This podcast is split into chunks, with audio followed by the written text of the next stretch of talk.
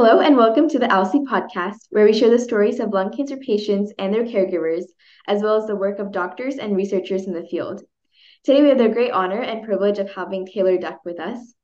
Taylor Duck is a two time graduate of East Carolina University with a bachelor's degree in political science and a minor in business administration, as well as a master's in public administration with a focus on health policy. During her college tenure, she played soccer for the Pirates, but was diagnosed with lung cancer at the age of 21, which ended her soccer career. Her unfortunate diagnosis ultimately shaped her career path and community involvement as she has spent the majority of her time dedicated to raising awareness, advocating for better treatment options, and more research funding for cancer patients. She currently works for industry in the oncology space, and prior to her current role, she served as a physician outreach and market development manager for the oncology service line at ECU Health in Greenville, North Carolina, the director of development for the College of Business at ECU, and as the community outreach manager for UNC Carolina Well Support and Survivorship Program, which is part of the UNC Lineberger Comprehensive Cancer Support Program. And outside of her career, Taylor has devoted her time to serving the community through a number of local nonprofit organizations. She's married to Robert, who is a high school health and PE teacher and coach, and has a daughter, Dottie, who is 16 months old.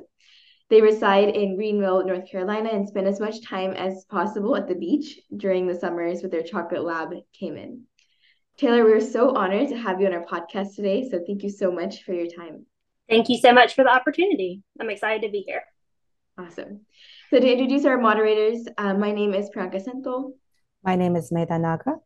And my name is Anish Gugalam, and we are with the American Lung Cancer Screening Initiative, a national 501c3 nonprofit working to raise awareness of lung cancer and lung cancer screening. So, to get started, Taylor, could you please share with us a little more about what your lung cancer journey has looked like so far? Yeah, so I was diagnosed in October of 2007. So, I am coming up on my 16th cancer anniversary, is what I call it. So, it's the um, everybody celebrates that that date a little bit differently in terms of their end of treatment or their start of treatment or whatever it is. But for me, it was um, the day that I was surgically resected. That's the date that I celebrate. But I was a college soccer player in the best shape of my life, had no really health issues, and worked really hard for a preseason and was ready to go. And then I got to campus in August and we were doing two a days. And, you know, I didn't feel quite right, but I was like, you know, it's just really hot and we don't have air conditioning in our dorms. And, you know, everybody was tired. And so I just kind of brushed it off. But what really started to make me realize that something wasn't quite right was that I couldn't pass a fitness test that you're required to pass in order to play. And it's called 120s and basically you have to do 10 of them and it's you know 120 yards so a football field plus the end zones. Um, and you have to make it down in 18 seconds and then back in 25 and then you have like a 30 second break and then you go again.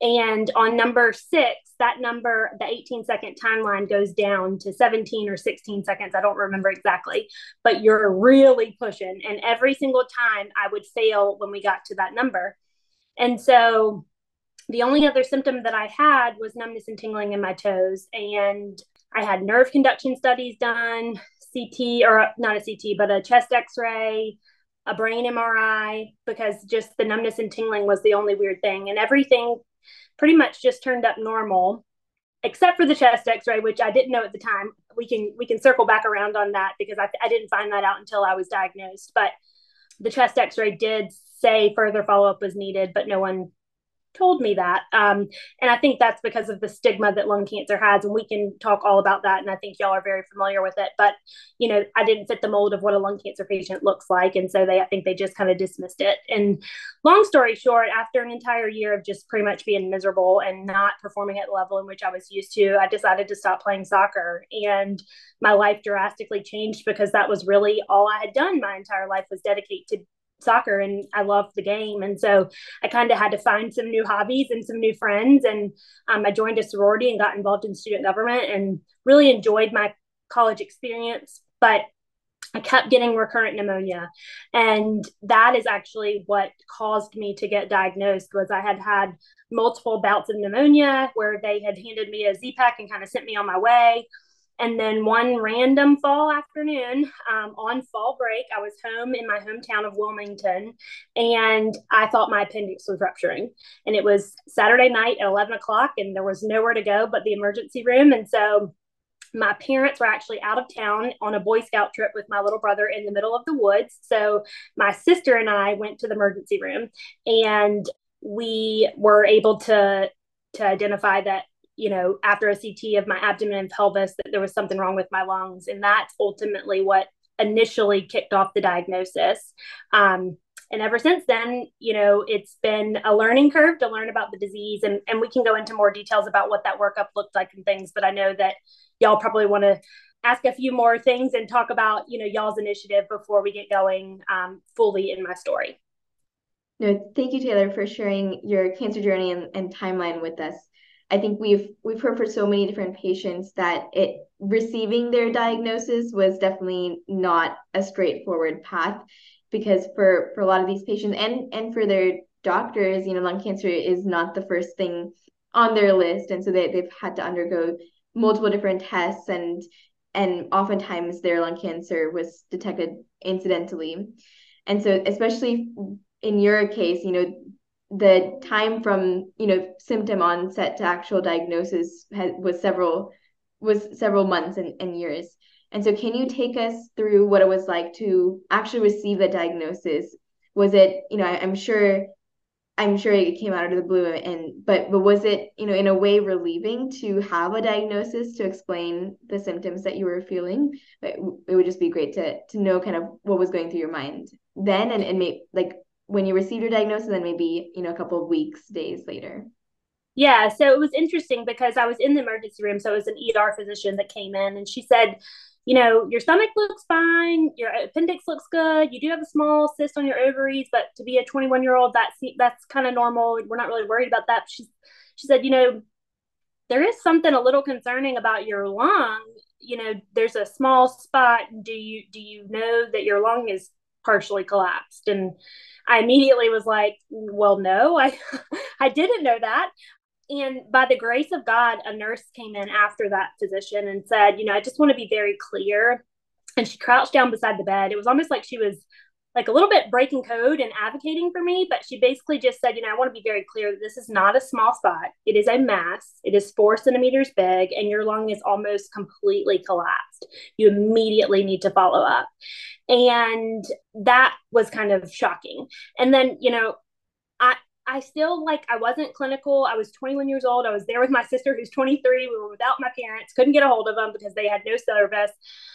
But you know, I didn't ever re- really register like lung cancer at that point because she just said mass, and so I didn't identify like this is lung cancer. I just made more. I was like, oh well, no wonder I couldn't pass the fitness test. My lungs collapsed. I'm working on one lung, and on the right on right, right lung at that. So, you know, I guess the time in which I was like, oh, this is really serious was after I left the emergency room. We followed up with pulmonary. Pulmonary did a bronchoscopy. Unfortunately, the bronchoscopy didn't reveal any diagnostic information. And so they basically referred me to a, a surgeon and said, you know, you, this has to come out regardless if it's malignant or not. So, you know, you need to have it out. And so we went to a surgeon in my hometown, and that's when it kind of was like, oh, this is way serious. He walked in and he said, So, Miss Bell, which I was Taylor Bell before I got married, I understand that you have lung cancer. And we were all like, Wait, what? Like, nobody had used the word cancer, nobody had used the word malignant. You know, my parents were both sitting there, and we just, all of us, just completely overwhelmed by, by that comment. And so, um, he talked to us about the options for surgery and you know he wasn't fellowship trained thoracic surgeon. He was a general surgeon. Um, and at the time, I don't believe that there were any thoracic surgeons in that area. And so, you know, if I was going to receive care locally, that was going to be the option. And he talked about, you know, an open thoracotomy and, you know, rib spreading and all the stuff that comes with that type of surgery. And thankfully, my mom and dad, you know, said, well, there's got to be a better option. And so we um, ended up getting a second opinion at Duke and I was able to see basically the godfather of thoracic surgery. He he pretty much pioneered um, that lobectomies and is widely respected across the world. And so that was a much better option for me in terms of you know severity of the surgery and trying to minimize the pain and the recovery and all the things that come with a lung resection. And so thankfully, I had parents who were willing to you know push and and um, get a second opinion, which ultimately I think really changed the trajectory of my life. Yeah, thank you for sharing that. And it must have been so jarring to just suddenly mm-hmm. hear that word lung cancer thrown around. And you mentioned that you were really fortunate to get a second opinion from a renowned thoracic surgeon, and that was how you got the VATS lobectomy. So, could you talk a little bit more about what that means and what are the pros and cons associated with that procedure? Yeah, you know, I think that the main thing, this was 16 years ago. And so to see the advances that we've made just in the last 16 years is like so impressive. But it was definitely a better option then, and it's definitely a better option now. Um, I, I personally, unless I don't think any patient should have to have an open thoracotomy unless that is truly their only option. Um, I think that there's power in a second opinion. And I think it's important to know your options and that comes with doing research and trying to be educated which i think sometimes is really challenging for people because one not everybody's clinical but two when you don't feel well um, you not, might not necessarily have the energy or the option to to spend time researching. And so i challenge physicians to be knowledgeable about surgeons in their communities and also in academia to know where what their options are and what the differences are between you know general surgery and a fellowship trained thoracic surgeon and the importance of patients having the opportunity to get multiple opinions. Um, and that's not to say that you can't receive really great care close to home in a community setting. 85% of patients in the in the world or in, in America are treated in the community oncology setting. So, but I do think that there is time and place for a higher level of care. And I think thoracic surgery is one of those things. Um, and for me, you know, I just felt an ease um, with being with Dr. Um, D'Amico and the PA that that literally is his right hand man, Scott Balderson. They educated us. They drew pictures to explain. They talked through the entire procedure of that, which is video assisted thoracoscopic surgery. That's a mouthful. That is a lot easier to say, but it's basically a small keyhole incision that is between the two ribs, and then about an inch, inch and a half incision underneath my left breast. That is where the actual lung is pulled through. The small keyhole is where the camera goes, and it just allows for you know no rib spreading. I'm not saying that it is not painful because let me just tell you uh, nobody told me this until afterwards and but they say that thoracic surgery is the most painful thing a patient can experience. And so you know that recovery was not something i was expecting. Um, i don't think i was really prepared for it. I think they thought that i would tolerate it really well because i was in really great shape and you know highly motivated. I fit the diagram of you know who is the ultimate patient that would benefit from a type of surgery but i think for me mentally i wasn't necessarily prepared for the level of pain because i was so young and i had never experienced any type of pain before. I'd never really broken a bone. I had never torn an acl i um, hadn't had a child. You know all the things that they say you know are, are really painful I, I hadn't experienced. And so I just wasn't ready for the level of, I guess, recovery as well. But I'm thankful that I did it and I wouldn't turn back and d- choose a different option at this point. Um, but I probably would have had more frank conversations of what my expectations were in terms of pain management and as well as what the plan of recovery was going to look like because, you know, it really set me back uh, a lot much more than what I had anticipated. So Taylor, you mentioned at the tail end of the conversation, like recovery and pain management were some of the difficulties that you had to endure after the procedure. Um, what are some strategies that you used to get through these particularly difficult times, like you mentioned, after both the diagnosis and the treatment and the procedure? Yeah, so leading up to surgery, I was kind of in a state of denial, which I'm sort of grateful for. Otherwise, I think I would have gone crazy with the amount of anxiety that it it could have brought on. But I was in such a mode of like, let's just get it out and be done with it that I didn't really have a chance to think about it. I did have a bronchoscopy up at Duke so that they could try to get another biopsy. Um, and unfortunately, I don't think it's anything related to Duke, but I just I got really bad pneumonia after that. And so I actually could not pass pulmonary function test um, because of the collapsed lung and the pneumonia in order for them to take me to surgery. So I had to wait several weeks to um, to actually get get the surgery done. And so during that those few weeks, one I was just really really sick. So I didn't feel good. So I didn't really have time to like think about you know the the, the diagnosis itself. But two, it was before the law was in place where in order to be insured, um, you had to remain a full time student under your parents' insurance. So we were trying to get everything figured out academically and what that looked like for me because obviously it altered my ability to be focused on my academics. And so a lot of that was just trying to get everything in order so that once I did go to surgery, I'd be okay. And so that's one thing that was good prior to the surgery. I just didn't have a chance to really be worried about it. I, will say, you know, the day or the night before surgery, I was definitely really scared, but I didn't have really any other option. And so, you know, you just kind of roll with it and go with it and figure it out. I was really nervous about pain management, particularly because it was kind of at the forefront of the opioid epidemic. And I just, you know, you have this thing in your mind about like if I have to take narcotics that I might possibly get addicted. And so I got really nervous about that and we talked about it and they said you know well if you're nervous about that how about we do try to do oral um, narcotics instead of iv narcotics just to see if you can tolerate it. And so that was the plan going in and it it um I wish there had been more discussion about pain management and that the difference between an oral and an IV drug and you know because i think there's dependency issues for for both of those. And i ended up having iv narcotics and it made a huge difference in terms of my ability to manage the pain but also my ability to get up and walk which they want you up immediately following surgery. I mean after you get out of the icu but on the step down unit. And that was a huge challenge for me. It was it was very very hard. And so i had to be bribed.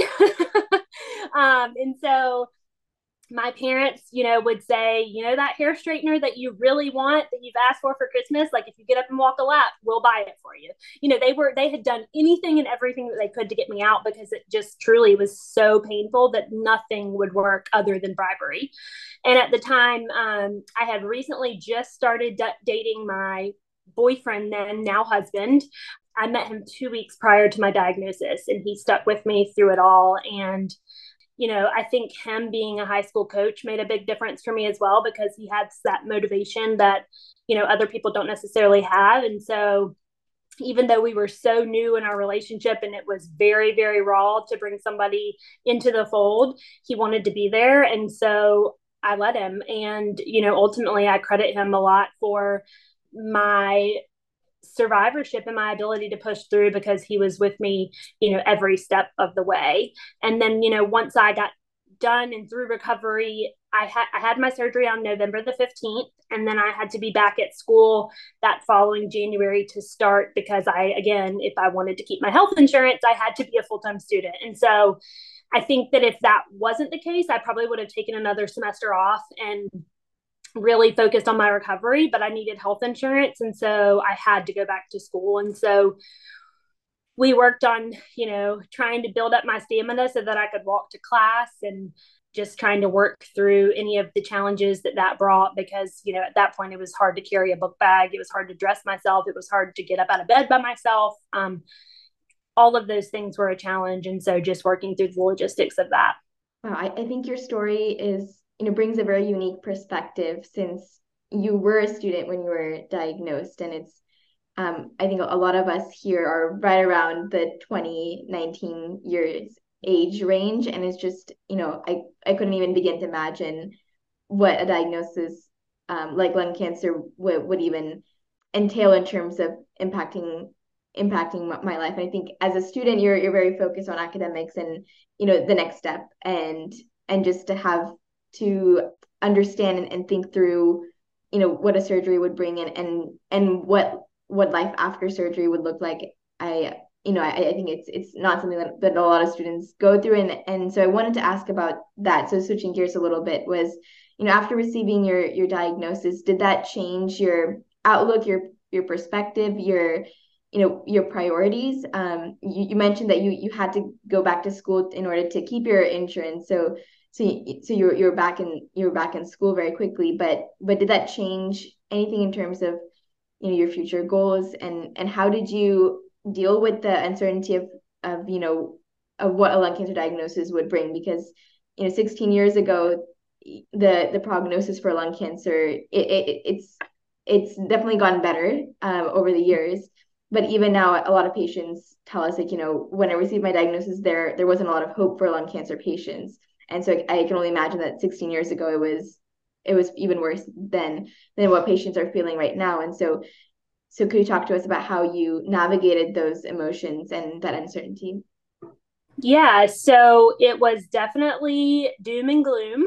You know i kept looking for people online, you know, stories that were similar to mine. And it was right around the time when like blogging had just kind of come out and Facebook was just kind of getting started. I think it had just come to the point where it, you didn't have to actually be invited to be on Facebook. Anybody could be there, but initially it was everybody, you had to be invited and you had to be at a certain university and all those things. So everything hashtags didn't really exist so there was really no way to find stories of hope and so every time I'd go to a blog, it'd be like, oh, and so and so died. And you're like, okay, this is not not a good place to be. So I immediately stopped that and I stopped Dr. Google. I did not Google anything. I have a family history of lung cancer as well. So my grandmother, my great grandfather, and my great uncle have all died of lung cancer. And so my grandmother's diagnosis, she was diagnosed and passed away 40 days later. So stage four, uh, and it was it was really really sad, and that happened a little bit prior to my diagnosis. So it was really hard not to get in that mindset, but I just kind of like I said, you know, initially just rolled with the punches because I didn't have a choice. But I think where I really started to struggle was at my three month post op visit. So all my girlfriends were on spring break in Jamaica and I was having a hard time getting out of bed to dress myself. So clearly, I was not in Jamaica with everybody else. And so I started to get really depressed. Um, and I started to realize that my life was definitely um, different than it was before, and it would n- never likely be the same. And so I immediately like got really depressed. And I was at my three month follow up, and my surgeon had sat down on the stool in front of me, and he said to um, he's like, so how are you doing? You know, your scans are good. We're we're moving along. You don't have to have any type of systemic therapy. You know, like you you're good. And I I just started crying and I said, you know, this is like really not fair. My life is very different. I'm in a lot of pain. You know, lung cancer has taken so much from me, and so he said, Do you know anything about lung cancer? And I said, Well, no, other than it's like robbed me of my grandmother, my great grandfather, my great uncle, and now it's robbed, robbed me of my college adulthood life. And he's like, No, no, no. Do you know anything about like the statistics of lung cancer? And so he he just went on a path of you know lung cancer is the number one cancer killer of men and women in this country. It kills more people than breast prostate and colon cancers combined. It's the least funded of all major cancers. You know there's so many stigmas associated with the disease which delay diagnosis and hinder care. And he just kept on and on and on and on. And he said, you know, what has happened to you is not fair. No one should ever have to experience this, but you are a survivor, a survivor and you have the opportunity to make a difference. And are you willing to stand up for the 85% that don't have this chance? And at that point i was like well yeah of course i'm happy to do that. But, but like what does that mean? You know like how do i i don't really know what how I can make a difference. And he said, Well, have you ever considered sharing your story? I'm like, Doc, I'm literally three months out. Like I'm, I'm just trying to like get dressed in the morning. And he said, you know, I actually have an opportunity. Um, it's next week. It's a presentation to um 2,700 physicians and PAs. Are you interested in going? And I thought, oh my God, what have I signed myself up for? So um, that was my first speaking engagement. And ever since then, I mean, I pretty much haven't stopped. It's been important for me to um, share my story, but not only my story, but share about the facts of lung cancer and to try to, to change the face of the disease and to break the stigma that's associated with it. And to push physicians both in the primary care setting but also you know in oncology and thoracic surgery and pulmonary and anybody that has the potential to touch a patient's life to you know really treat lung cancer as an emergency um, where patients deserve compassion regardless if they smoked or they didn't smoke and everybody deserves the exact same care um, in terms of the chance to fight. And so you know i've been on this journey for 15 years and you know initially i wouldn't say that i would choose it but i would say that i'm definitely grateful for my diagnosis. It's changed um, i didn't always feel that way um, that has that that mindset has changed over the years um, and i think that the reason um, as you grow in your survivorship, you start to see the beauty of the diagnosis as well. And it's changed my outlook on life. It's made me appreciate every day. It's given me a purpose, a platform. It's given me the ability to speak for people who don't have a voice. And it just keeps me fueled because it's a big monster that we're dealing with. And there is, like you said, we've come a long way in 15 years and a, a really long way in the last five, but we still have a really long way to go. Well, thank you so much for sharing your story with us. And before we move on to further questions about your involvement in the lung cancer community, I just wanted to touch on something that you mentioned earlier about uh, patient advocacy. So you mentioned that when around the time when you were first diagnosed, uh, your chest X-ray came back with further follow-up needed, but you weren't informed that further follow-up was rec- recommended by the doctor, and you only found out about the findings on your chest X-ray when your mom requested all of your records. So, what advice would you give to patients to ensure that there's a consistent line of communication with their doctor to ensure that they're fully aware of any findings or any recommended follow up? So, I always encourage patients whenever a new patient reaches out to me or somebody asks if I'll speak to a new patient, there's several things that I recommend, but one of the main things is is that I always ask for a copy of the report from the radiologist, but I also ask for them to pull up my scan and to show it to me and explain, you know, this is a chest CT and it's like a loaf of bread and it's pulled out in slices. And each slice sometimes can catch different areas of the lung. And you know, I I have I tell patients to to do that as well with their physicians. Um, that way, you're aware of what's actually written on the report and that you've seen it with your own eyes. The other thing that I always recommend is, is and it's not as as important now because with medical records and having patient portals and all of those things, you can see a lot of the stuff. But again, 2007, that stuff was not available. So one of the things that was a challenge for me was that there was a lot of paperwork. And so it's a discharge summary or a bill or you know a scan result or you know clinical trial option or whatever it may be patient education literature. It, it got overwhelming. And so what i did was i had a tote bag and i literally stuck everything in that one bag. Even if i didn't have a chance to read it i just stuck it in there. And then that way if i needed it down the road i knew exactly where it was as opposed to like in a random mail bin and on my desk and in my book bag and in my pocketbook it was just one centralized place and so i always encourage patients to do that um, the other thing that I encourage folks to, to do is to really try to educate themselves. And there's now numerous resources and foundations that provide that type of um, information to them. And so I encourage them to, you know, print out the new lung cancer. You've been newly diagnosed with lung cancer. These are questions you should ask your physician, or things that you should do, or things you should ask about. Um, and it's just a matter of like being an advocate for yourself um, or for others who have been diagnosed that you're helping.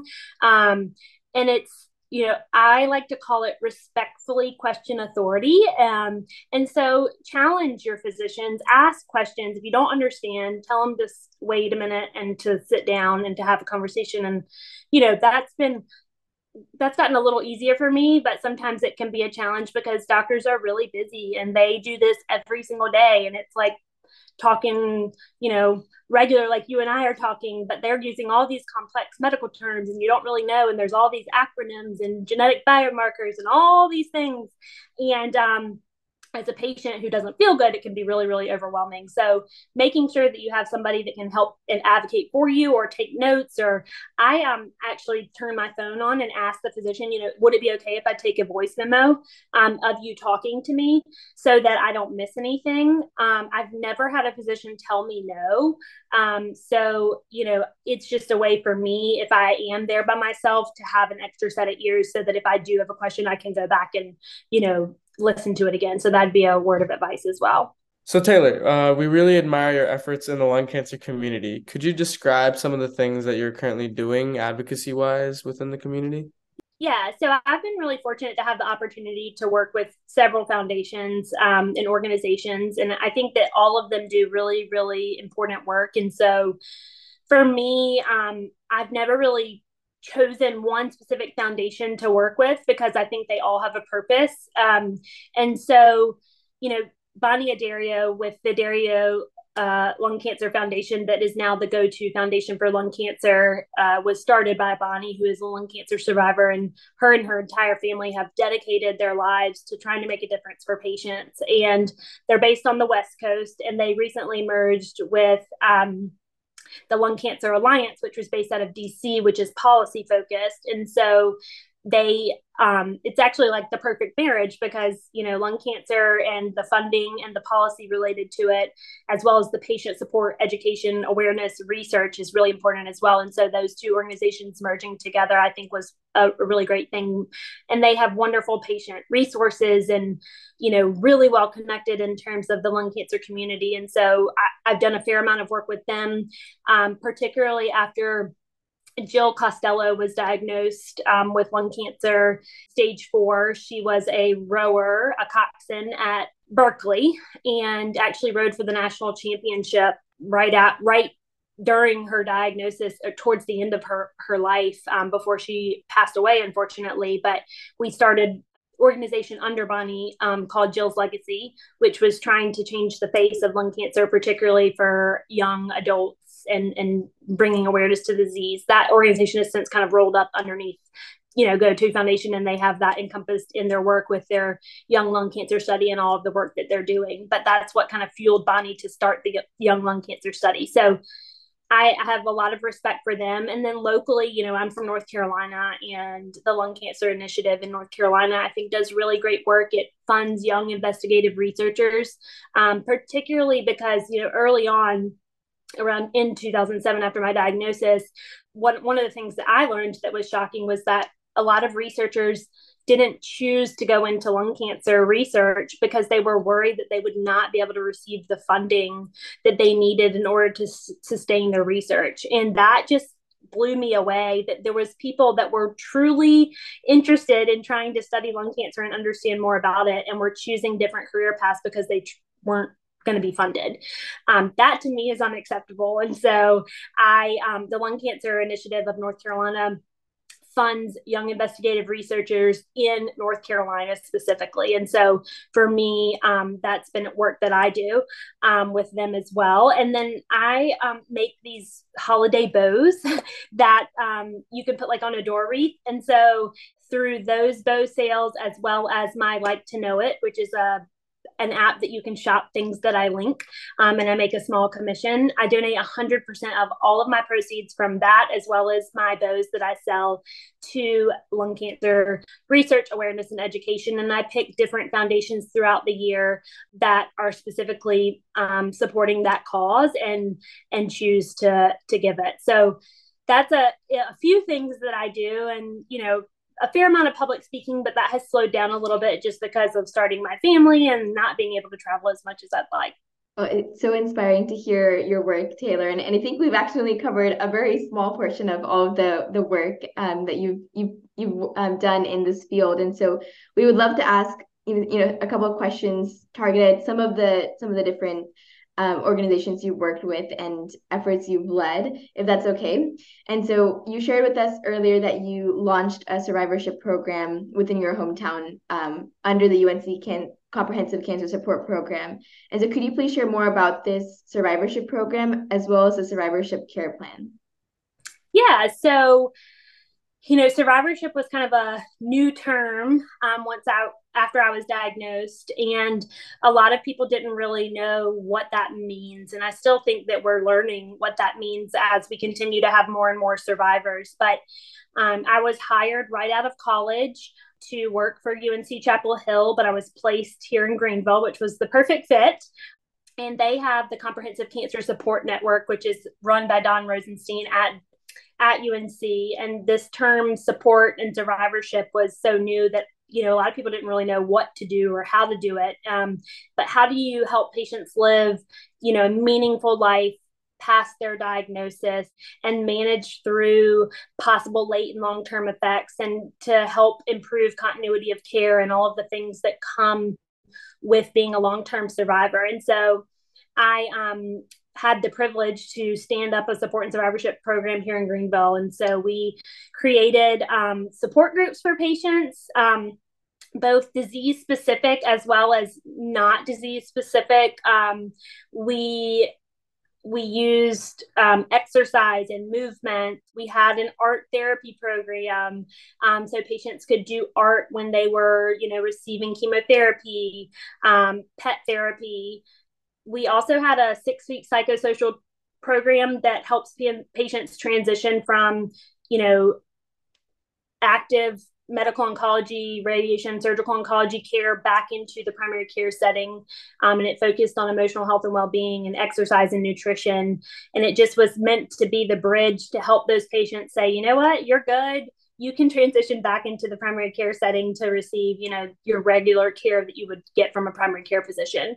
So um, that was really cool. And then there started to be some conversation about what is a survivorship care plan or a treatment summary and what does that look like? And so you know there are metrics now that are in place with the commission on cancer and, and institutions that are you know quite frankly required to do this for these patients. And so um, we worked on pulling information out of the electronic medical record that would be important for patients to have so that they had you know a three to five page concise document of their cancer diagnosis the treatment that they received you know the dosing the grades of radiation where they were radiated any surgery that they had had which ultimately just helped them transition back into the primary care setting because I think a lot for a long time, myself included, you know, anytime there was anything wrong with me, I'd be like, okay, well, I'm going to call my surgeon. And, you know, it was completely unrelated to anything that had happened with me related to my thoracic surgery. But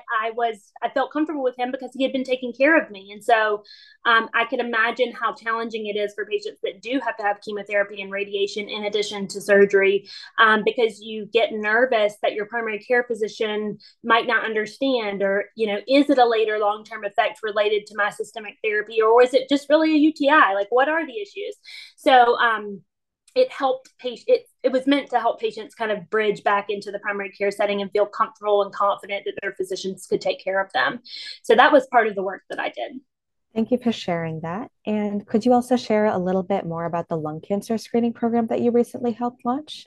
When you spoke with our team, you shared that one of every 26 scans was a positive scan and that 85% of patients were diagnosed at stage one.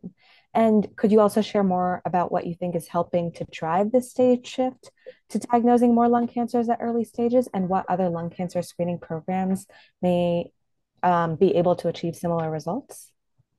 Yeah, so prior to coming to industry, I worked for a large uh, academic healthcare center in Eastern North Carolina that um, had a level one tertiary center and then eight community hospitals across 29 counties in Eastern North Carolina.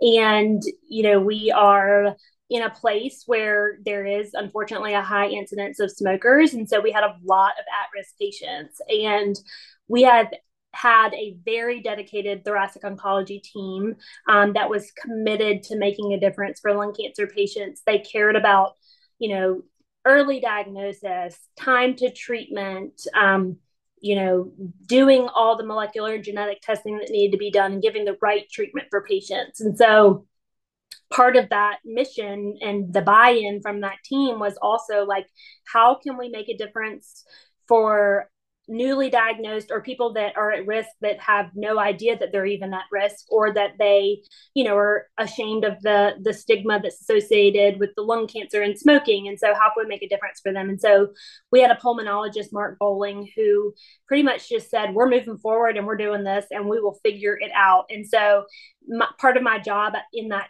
um, role at ecu was to stand up and and ultimately get patients screened. And so I would call on referring physicians throughout the communities and talk to them about lung cancer screening and what it is and who qualifies and um, how they can get their patients in the door and what the back end follow up looks like. Because I think that's one of the biggest challenges that we currently face is that it's not necessarily that physicians don't want to do it, it's that they're overwhelmed and have a challenge of how do you manage the back end process of you know if a patient has a lung rads three or four and needs to be screen- screened how do you keep up with that and who manages it and who sends the letter and all of the logistical and operational things that can hinder people actually being screened. And so I worked with the, the physician team, but also the administrative and referral and access team to really try to streamline that process and make it as easy as possible. And ultimately, what we came up with was,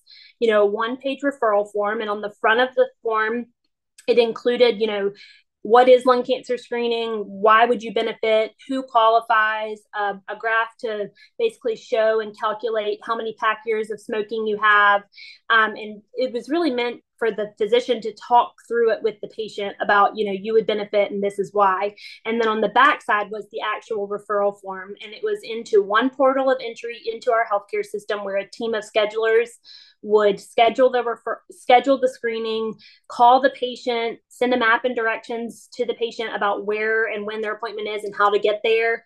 And then it also had a box with the shared decision making language that needed to be, be, included in the order set in order to be approved and um, paid for by insurance. And so it checked the box for the referring physician because he could just scan it into the patient's chart and then he had you know it had documentation that i've discussed with the patient we've talked about smoking cessation and all the things that are required um, and then it also took the work off of their team to make the referrals because all they had to do is send it to this one portal, and we had a team that did everything for them. And then on the back end, we had a lung cancer screening coordinator that did all of the in, the back end follow up. So if a patient had normal results, she would in either inform the physician that referred or inform the patient, whatever the physician preferred. Because some physicians just say, y'all handle it and deal with it. And some physicians are like, no, I'd like to tell my patients. So we gave physicians the option to do wh- whichever they would prefer. But it basically just took all of the legwork and the pushback that you would hear from referring physicians about it and made it so that they couldn't say no because they had no choice because it was so easy that it was like, okay, if you don't do it here, then you're really doing a disservice to your patients. And it's not because you're too busy or don't know how to refer them, it's because you don't believe in screening your patients. And so um, we were excited. We saw, you know, we scanned a lot of people, and it's been four years since I've been there. So it's, I don't want to quote any specific numbers, um, you know, that they're currently seeing, but I think that we obviously initially were targeting you know the cream of the crop in terms of high risk patients and so i think that is why we saw such a high incidence um, because you know we were seeing the most at risk patients. I think that that number has kind of slowed down in terms of positives but it's definitely still way more than 1 in 320 which the national lung cancer screening trial you know revealed.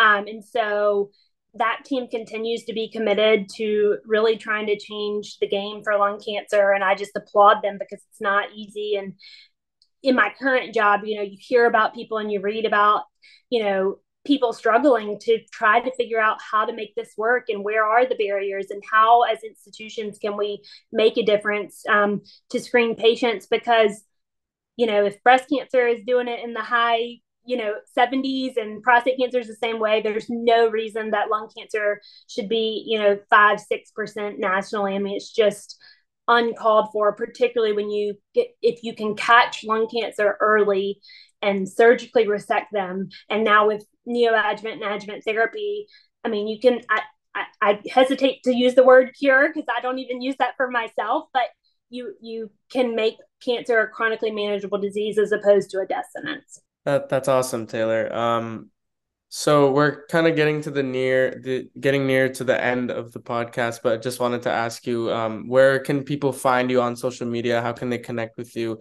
Um, you have a ton of initiatives going on that are super interesting and fascinating, and we'd just love to get that out to our audience.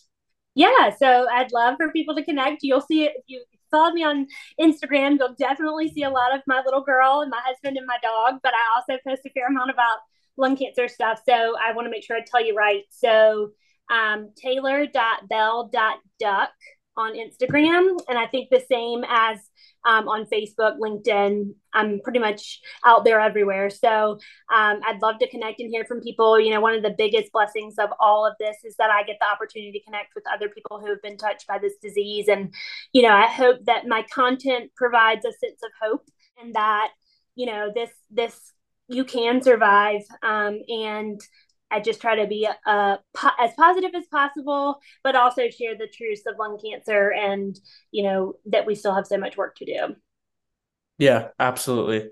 Taylor, truly has been a pl- pleasure and honor to talk with you and learn from the wealth of knowledge and experience you have in the area of cancer advocacy. All of us truly appreciate all the work you're doing. So thank you so much. Um, and thank you to our listeners for joining us on this episode of the ALCSI podcast. Uh, we hope you enjoyed it, and please keep an eye out for our upcoming podcasts and events, which will be listed on our website, www.alcsi.org. Thanks again, Taylor, and have a great day, everyone.